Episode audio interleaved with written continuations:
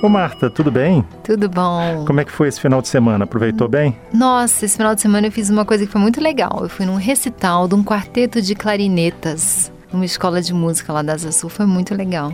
E me abriu assim um, um, mundo, porque é um instrumento que a gente conhece, mas que ele não é tão popular quanto um piano, um, né, um violão, e ele toca com, com um grupo de choro, de samba, na orquestra, e eu vi um, um, uma apresentação só de clarinetas, né? Foi muito bonito. É, normalmente a gente não lembra, existe, mas não lembra, de, por exemplo, de solo de clarineta, né? Você tem, normalmente, ele dentro de um conjunto, é que nem violoncelo. É. Você não fala assim, ah, lembro de um solo de violoncelo, dificilmente alguém faz. Exatamente. Né? Pois é, e aí foi muito legal, porque o, o um dos clarinetistas, né, ele, ele fez uma homenagem para um professor dele, o professor Luiz Gonzaga, e ele fez o repertório que, quando ele era estudante, esse professor trazia para os alunos. E também umas outras coisas de música popular, né?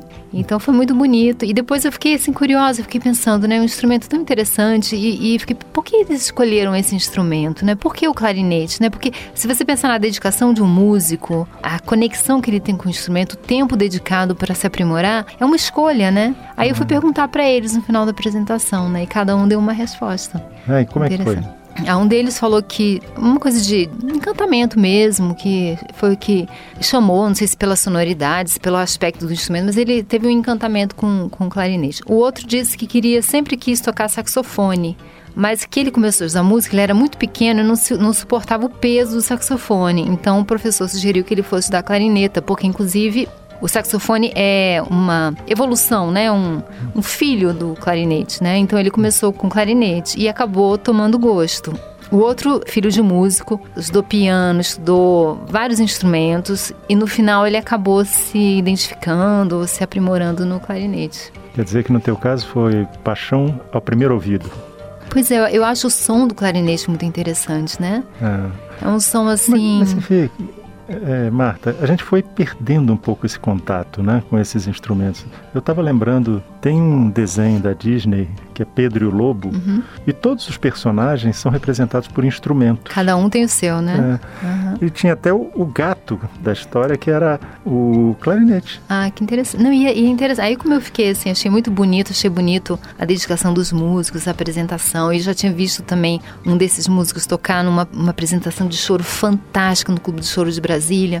Eu fiquei curiosa com o instrumento, eu comecei a pesquisar, né? Ele tem, aí tem uma história. O instrumento ele tem uma espécie de evolução, né? Então ele uhum. tem um um instrumento mais antigo que deu origem a ele e tem os aperfeiçoamentos, né? Então tem umas coisas interessantes, né? Tem a questão da afinação, né? Tem uma peça que eles acham muito importante que é o barrilete, que é importante para afinação do da clarineta. Tem uma questão também de que esse instrumento ele foi aperfeiçoado, mas ele não é perfeito. Ele às vezes tem os problemas de afinação e é a habilidade do músico que vai consertar essas dificuldades. Então é um instrumento desafiador, né? É. Não, e a gente que não conhece clarinete pensa assim: "Ah, clarinete, clarinete, é uma coisa só". E não é, né? Não, tem, é, tem o soprano, o sopranino, tem o mais grave, né?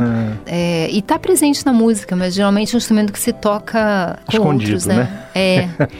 Tem uns, umas sonatas muito bonitas que Brahms fez para um amigo dele que era clarinetista, né? Que são sonatas no piano e clarineta, que vale a pena ouvir.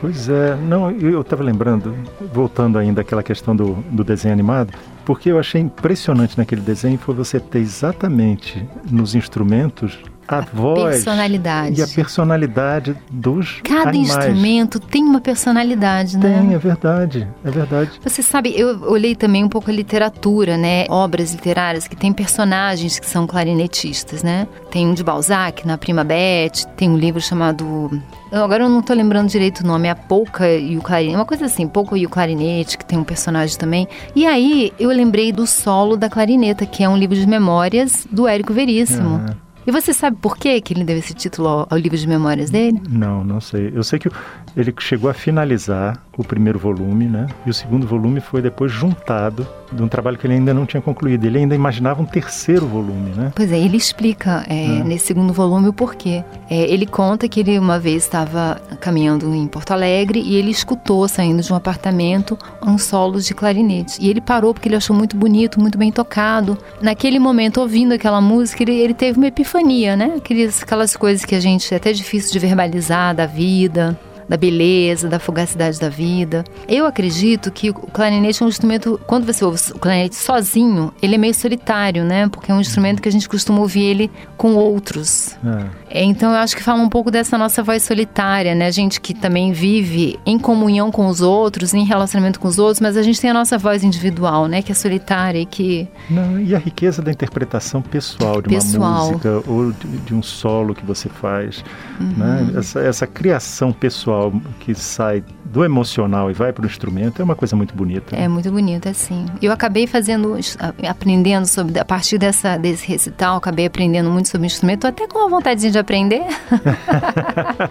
pois é. é. E você sabia que existe a Associação Brasileira dos Clarinetistas, que não se reúne... Sabia, não sabia, mas é muito legal ter. É muito legal. É um universo que se abre, né? A partir de um, de um instrumento. É, e a possibilidade de você ter troca de, de experiências, né? Porque sim. são experiências muito ricas e muito pessoais, né? Sim, com certeza. Muito legal. Parabéns aos músicos, eu achei muito bonito. Ô Marta, chegou o nosso andar. Vamos lá? Vamos lá.